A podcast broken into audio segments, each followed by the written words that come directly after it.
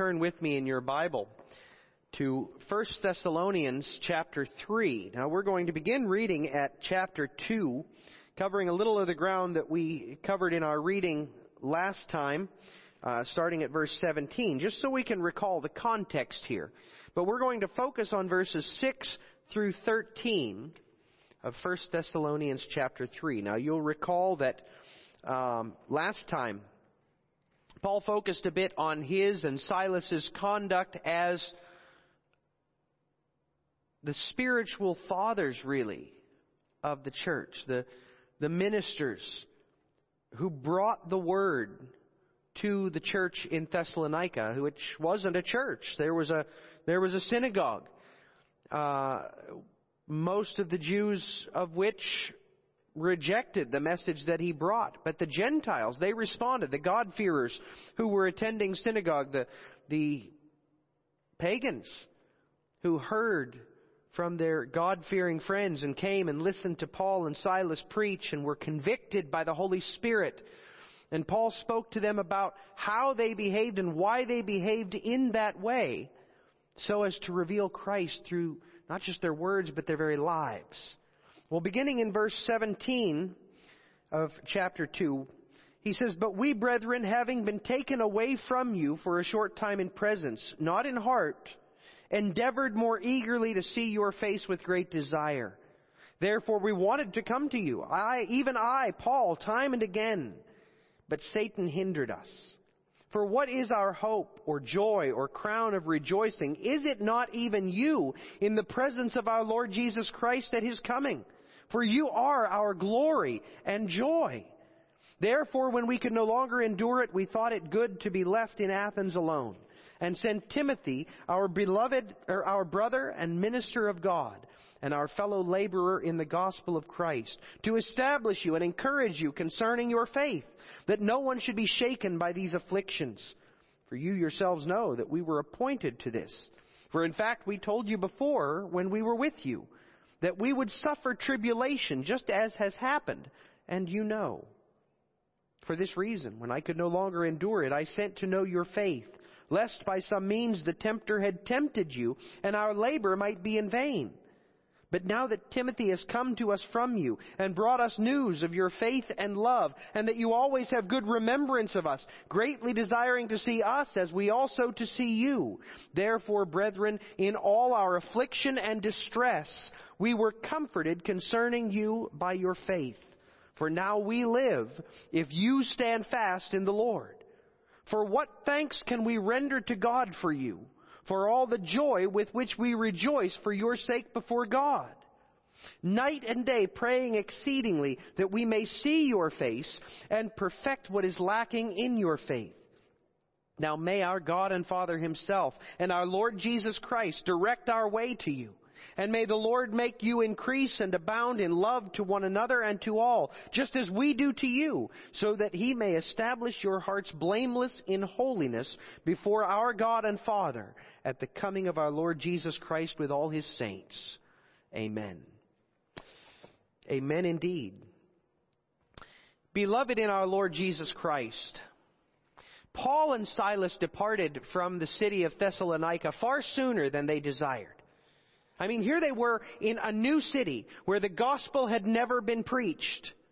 The people, a great multitude, according to Acts 17, responded eagerly to their preaching. And it was a time to do that, to preach, to harvest a field that was clearly ripe, to disciple these new believers in the Lord. And these new believers desperately needed the discipling. Most of them were Greeks with only a, a small knowledge of the scriptures. They were mere infants in Christ. I mean, they had learned to recognize the misery of their sin. They had seen how God delivers them from their misery by Christ. But there was, theirs was a very basic faith. They had had little instruction about Jesus' significance for the rest of their lives. They knew little about his promises for the future. They had precious little defense against false teachers and heresy. Yet there had been no choice. The church insisted that Paul and Silas leave because their enemies were fierce and were closing in. And because these young Christians knew that the gospel was desperately needed elsewhere as well, and therefore the apostle and, and the minister Silas, their lives needed to be preserved as much as possible. So Paul and Silas departed. Yet they did not leave. Their hearts, in a very real sense, remained with these new believers in Thessalonica. As soon as they were able, they sent Timothy to instruct and to further nurture the faith of these Thessalonian believers. And yet still, Paul and Silas longed to be there themselves. To know firsthand, had the saints stood firm? Were they growing in the faith? Their enemies, had they crushed some of these new believers? Would their labor in Thessalonica be for naught or would it flourish? Anxiously they waited for word until finally at last Timothy returned to them and brought great news. Our text for today is Paul expressing his response to Timothy's report. And it's a response to which we all must pay attention, especially those charged with the spiritual care of the church. We see here how these separated spiritual fathers long for the maturing of their children in Christ. That's the theme that we see here, and it's a theme that has great uh, insight for us concerning the the care that we're to bestow on those under us, for the, the elders of the church concerning the, the members of the church, for the parents concerning their children and the grandparents concerning their family below them. For those of us who are uh, walking alongside of those who are less mature, though, though we're not ordained into office, yet we still have a responsibility for them under our care and for all of us then. This passage has great insight, great instruction so join with me in considering how these separated spiritual fathers long for the maturing of their children in Christ. And we see that longing, first of all, in the way Paul and Silas eagerly receive word of their perseverance, which is what we see in verses 6 through 9. Starting in verse 6, Paul summarizes Timothy's report. He has come with good news of your faith and love. Now that twofold news is important because it shows that they truly are in Christ. Many are they who profess with their lips all the right things. They respond to the gospel at least on a surface level. They know guilt, grace, and gratitude, right? They know the, the essential doctrines that they ought to know. But if that profession of faith is not mixed with love, what good is it? John says in 1 John chapter 4 verse 7, Beloved, let us love one another for love is of God and everyone who loves is born of God and knows God. And then he says, he who does not love does not know God for God is love. You see, love doesn't save us. Our faith in Jesus is what joins us to the Savior who delivers us. But if our faith is real, it will be manifested in love for others. It will be manifested in love for God because love is always produced in the hearts and lives of those in whom the Holy Spirit dwells. And so when they hear of the Thessalonians' faith and love, they rejoice because they see in that the evidence that the Holy Spirit is at work, bringing his, the children of God to, to himself. And there's more. So deep is their love for Paul and for Silas that that which weighs heavily on Paul and Silas weighs heavily on them as well. Listen to the end of verse 6. That you always have good remembrance of us, greatly desiring to see us as we also to see you. What beautiful evidence of the Spirit's work. I mean, Paul and Silas, they have longed to be restored to these saints, right? They long to have that intimate communion whereby they can build them up and share in their trials and experience life together with them. And now they hear that these saints, they long for the same thing. They want to learn from Paul and Silas. They want to be built up and strengthened. They want that communion that they once knew. Beautiful evidence of love and of passion for one another. Well, Timothy's report is like, like water on a drought parched land. Hearing what Timothy has to say, Paul and Silas drink it in.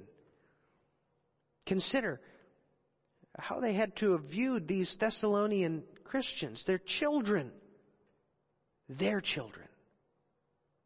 I mean, they had been the ones that planted the seed of the gospel in their hearts. They had been filled with concern for these young Christians. Had they, had they stood firm or had they fallen? Are they steadfast or do we mourn?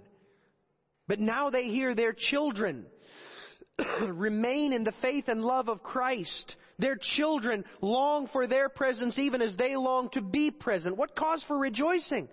Verse 7 tells us this came to Paul and Silas at a difficult time. He writes that, that they were at that time in affliction and distress. They had experienced distress because of their service for Christ. They've experienced imprisonment and physical abuse. Their names and their reputations have been slandered. But this news from Thessalonica brings relief in their distress. We were comforted concerning you by your faith, because their faith was fruit of the work that Paul and Silas had done, proof that their labor was not in vain. So Paul and Silas, they were willing to endure affliction. They were willing to endure hardship and slander as long as they knew that their work was not in vain, that these people were coming to know the Lord, to be rescued from their sin, to gain a, a taste of eternal life. In fact, Paul greets this news with such excitement that it nearly explodes from him. Listen to verse 8. For now we live if you stand fast in the Lord. It's as though they were in limbo, standing between life and death. But now that they've heard that these Christians live, now they can live truly. And when word, when word does come bringing this excellent news, it is God whom they thank. Don't overlook that. Paul and Silas received this long awaited news of their their spiritual children's perseverance. And they recognize that perseverance isn't their work. It's not something that they have accomplished. It's what God has done. That's the case with all of our labor, isn't it? We act, we work, we sweat and slave over the task at hand, but in the end, it is God who gives the increase if there's increase. Psalm 127 says, Unless the Lord builds the house, they labor in vain who build it. Unless the Lord guards the city, the watchman stays awake in vain. It is God who allows us to accomplish anything, who allows any of our work to be profitable. And so He is the one whom we are to thank. In fact, they speak of their thanks in the Greek.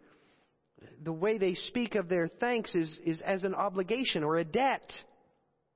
God has seen their labors. God has heard their fervent prayers. God discerned their hearts.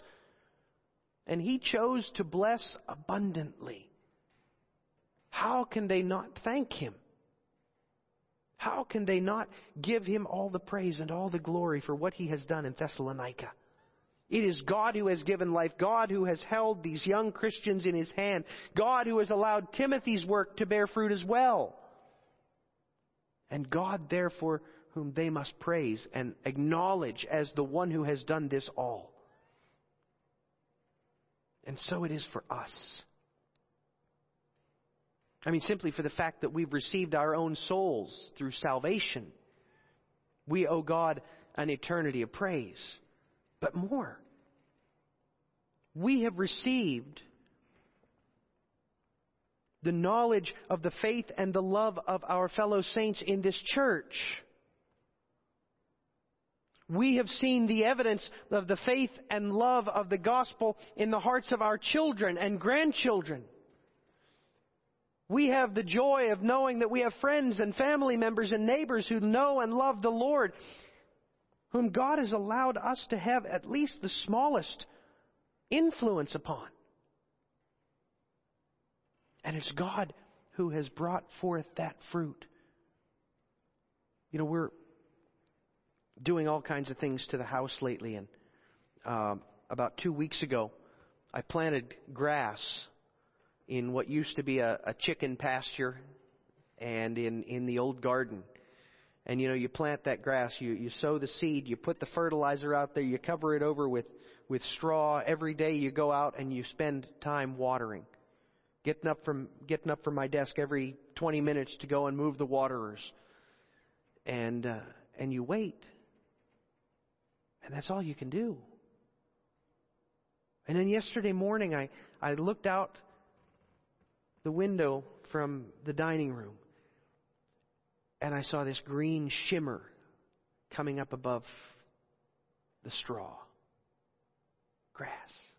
It's growing. I couldn't do that. We can't do that in the discipleship that we do among one another. We labor.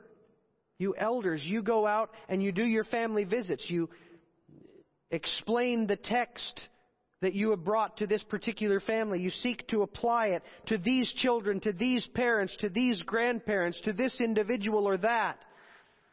You ask questions that seek to diagnose their lives. How are they living? Are they showing the love of Christ? Are they struggling in any ways? You seek to apply the balm of the gospel to bring comfort to those who grieve.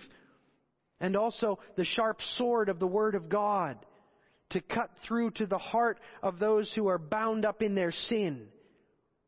But no matter how skillfully you wield that sword, no matter how compassionately you layer on that balm, you cannot provide what those people need. Only God can. And so when you see that fruit, and what an amazing blessing and privilege it is to see that fruit, to see lives being changed, to see families being knit together, to see the gospel bearing fruit in our midst, give thanks to God.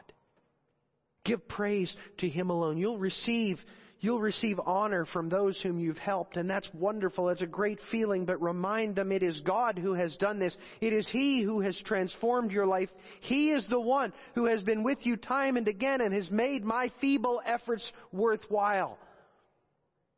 We ought to all have, as elders and ministers and deacons, we ought to have a passion for the building up and strengthening of this congregation. We should. I mean, these are the saints to whom God has joined us and whom He has set under our care. Deacons, God has set these people under your care that you might meet the needs of those who struggle, but also that you might lead all of them in serving the Lord, in showing forth the love that ought to accompany faith. And you ought to be so passionate for them, so filled with with a desire that they might show forth the image of Christ that you can't wait to see. How will it come forth? How will it be revealed? You elders, as you look upon the teenagers among us and you see all the potential and the possibility, and the children, you see their eagerness and their fresh faces, and the adults, you see them taking their, their wedding vows and bringing home that first child and, and going from job to job or home to home. It ought to be our passion that they know God and they put Christ first in every bit of it. And in fact, that passion should be echoed by each one of us. We have been knit together as a body, joined together as one with Christ as our head, and we have all different gifts and all different abilities among us. But God has made us one. We dare not come here and think, this is the place I go where I worship the Lord. No, no, no. This is the body to which you are joined where together we worship the Lord. Even when we're scattered in our homes, we are one body. We are one church. And we must be passionate to see the church grow, to see the, the, the saints being matured.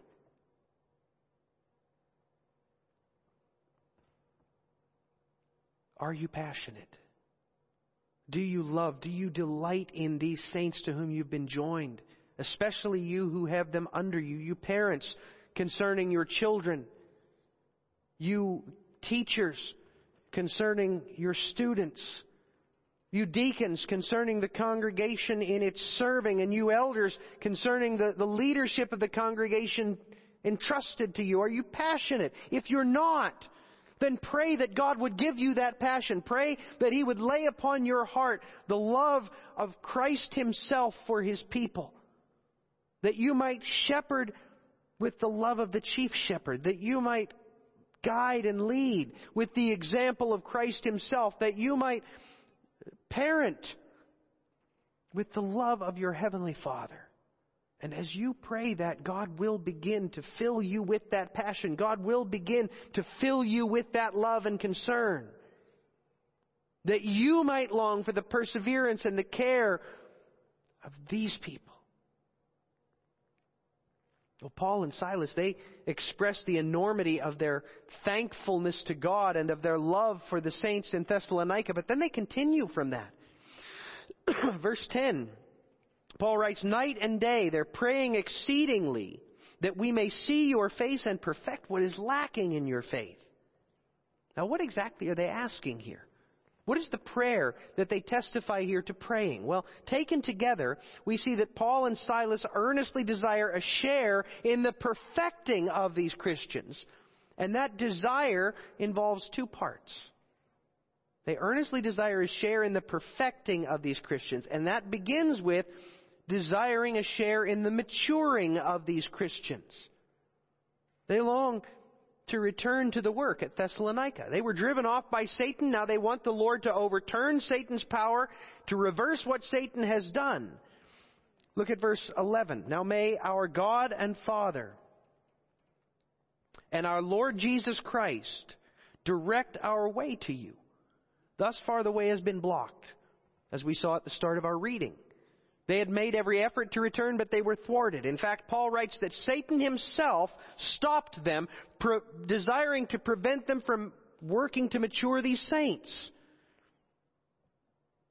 So now they're asking the Lord, overthrow Satan's opposition, defeat the serpent's design, because Paul and Silas, they want to share, they want a portion in the maturing of their spiritual children. They want to be used of the Lord in bringing those children to adulthood and they desire to see the fruit of the seeds that have been planted. So great is their desire.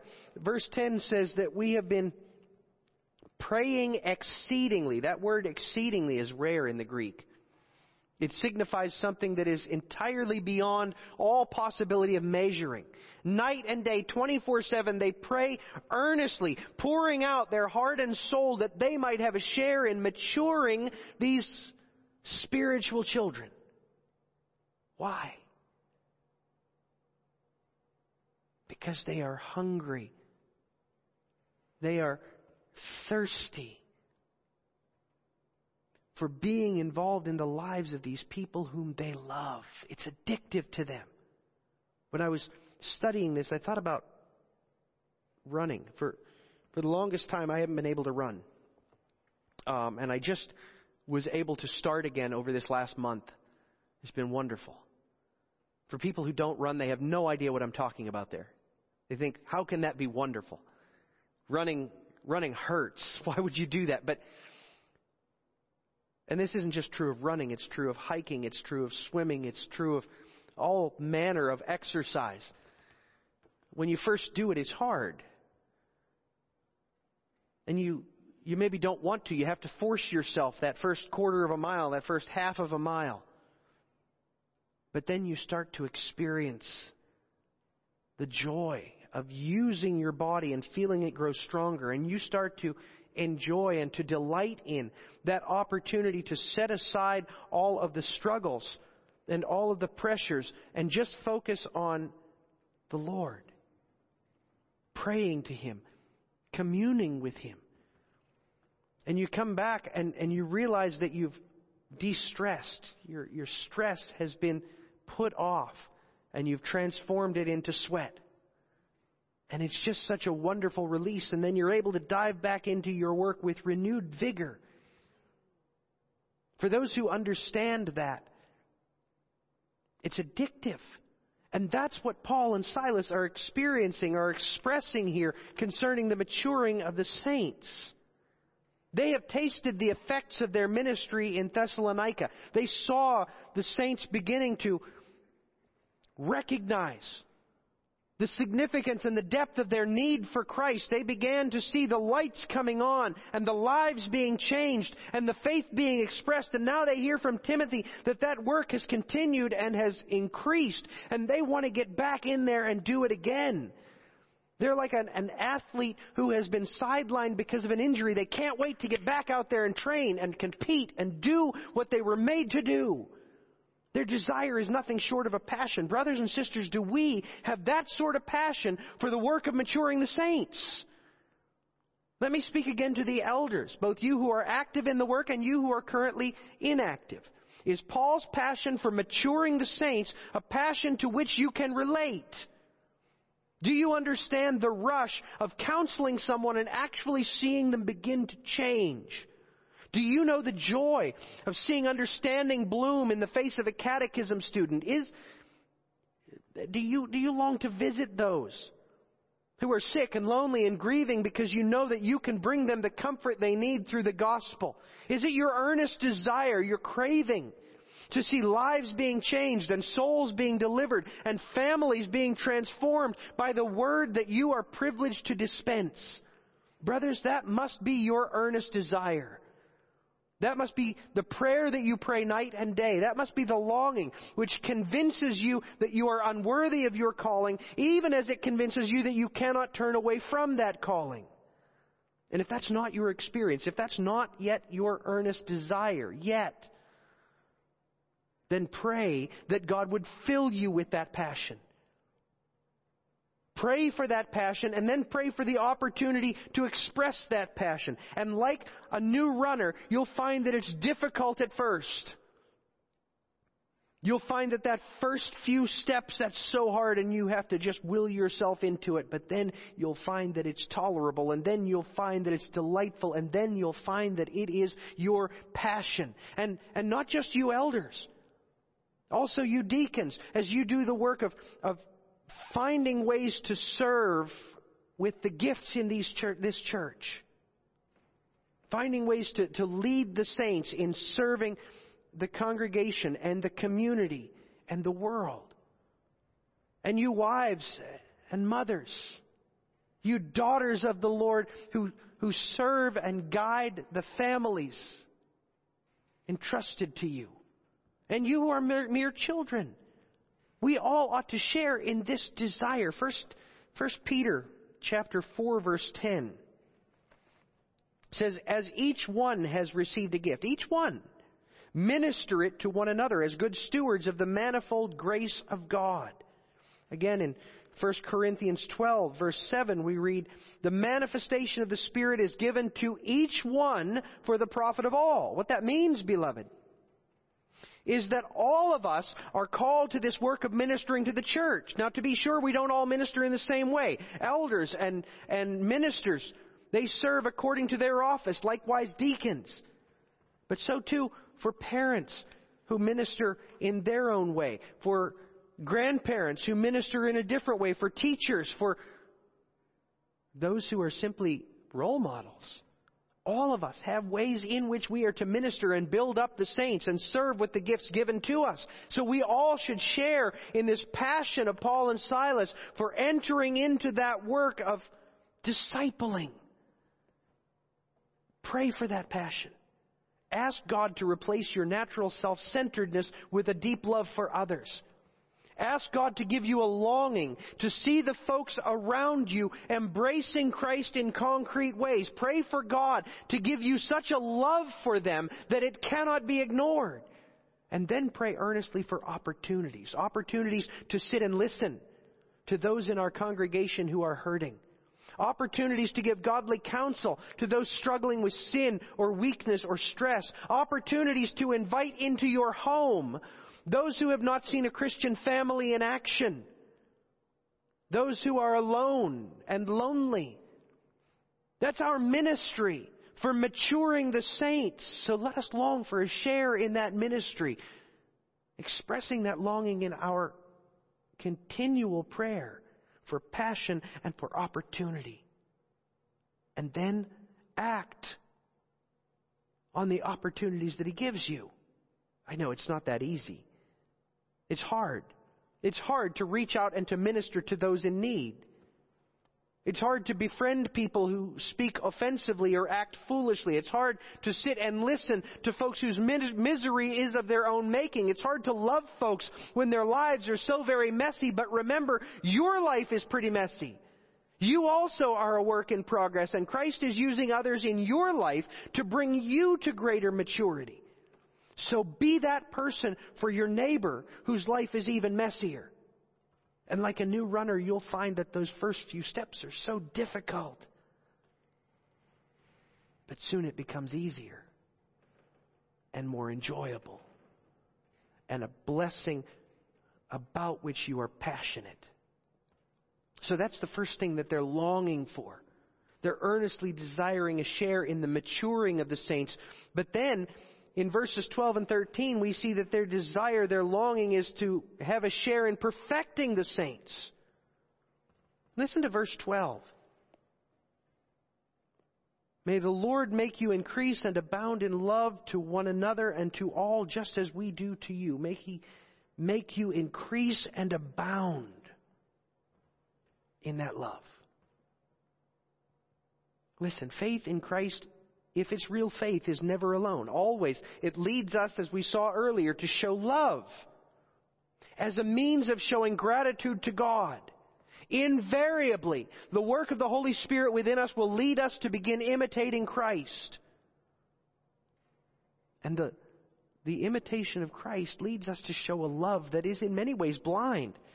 It's a love that encompasses the people in our congregation, the people in our family, sure, but also the people at our workplace, the people in our neighborhood, who may be very different than you physically or ethnically or in terms of their background and their experience, but because God put them in front of us, we begin to love them. We're called to love them. It's a love that is blind, but in another sense is very quick to see in that this love to which we're called is a love that sees the way Christ behaves, sees the character of Christ, and seeks to imitate that. And follows the example of Christ in seeing those around us and seeing their needs and seeking to meet those needs. Paul desires to lead his spiritual children to express Christ like love that overflows from them. So that more and more they might show the image of Christ, so that he may establish your hearts blameless in holiness before our God and Father. That's what Paul is longing to lead these saints to become blameless and holy before God. God has told us, you are mine, therefore you are holy. But at the same time, He gives us the command, because I, the Lord your God, am holy, therefore you also be holy. You see, we live in the already not yet. We already are God's children, and therefore we already are holy. And yet if we look at our lives, we see that we're not. We're still a work in progress. We're still becoming holy. And so Paul longs to so work in their lives, to so bring them the word, to, to encourage them and build them and strengthen them, that he might begin to see this perfecting at work in them. Now, it's not an unrealistic desire, because he says that he doesn't expect this to happen until the coming of our Lord Jesus Christ with his saints. He realizes this is a long goal. It's a lifetime effort. But he wants a share in that effort. He desires eagerly to have a share in the work with these people whom He has come to love. And that needs to be our desire as well. God ordained in His wisdom to use men to shape the lives of other men. He has ordained to bring maturity to His people through the counsel and the love and the example of those who are more mature among His people. And those who share in this work, we become God's fellow workers in spreading the gospel, in strengthening the saints, in encouraging those who are weak. It's an astounding privilege. Mind blowing when you consider that God would share this amazing work with us as elders, as ministers, as deacons, as parents, as fellow believers. And so, brothers and sisters, we must long, we must yearn to be used of God in perfecting the saints. Pray earnestly that God would so fill your heart with a love for them that you would be absolutely earnest, absolutely unquenchable in your thirst for leading them to maturity. Pray that God would give you such a love for the elderly saints among us that you would be eager to spend your time on the phone with them or visiting them or playing games with them once the homes open up. That He would so fill you with a love for the, the unmarried members of our congregation that you would be quick to have them in your home, to invite them to your family events, to show them that they're part of the body of Christ. That God would give you such a love for the young married couples, that you married ones would bring them in and show them what a Christ-like couple looks like. That, that God would give you such a love for the teens and the youth, that you would have them over, that you would work alongside of them, that you would help them to see what it means to live out our calling whether it's the calling to, to study as scholars or the calling to, to fix a car that's broken in a way that reflects Christ so that more and more you're drawing them closer to that perfection to which they're called. It doesn't come natural to us. Naturally, we're selfish. Naturally, we just want to be left alone so we can do what we want to do. But if we pray that God would give us this kind of passion for the hearts of the saints, if God, if we pray that God would make us to earnestly desire a share in the perfecting of the saints, He'll answer that. And soon we will have opportunities. We already have opportunities to influence those teenagers, to bless those young married couples, to invite those single members, to visit those elderly, to go and do what needs to be done in perfecting the saints around us. All we need is His courage, His insight, and His love. May this be our prayer. That we might long for the maturing of those entrusted to our care whether the congregation as elders and as deacons in a different way, or our families as parents, or our fellow saints as members of the body of Christ. Let us pray that God would give us a passion for maturing them, earnestly desiring to see their perseverance, and also an opportunity to share in their perfecting, in their maturing. And God will hear that prayer. God will use us to His ends. And He will deserve all the glory. Amen. Let us pray. O Lord, our Heavenly Father, may you work within us the love and the care for the saints that you desire to see in us. And may you make us to be fruitful. That as we speak, as we love, as we embrace one another, your love might be shown, your word might be imparted, and your character might begin showing forth itself in us. We pray this in Jesus' name. Amen.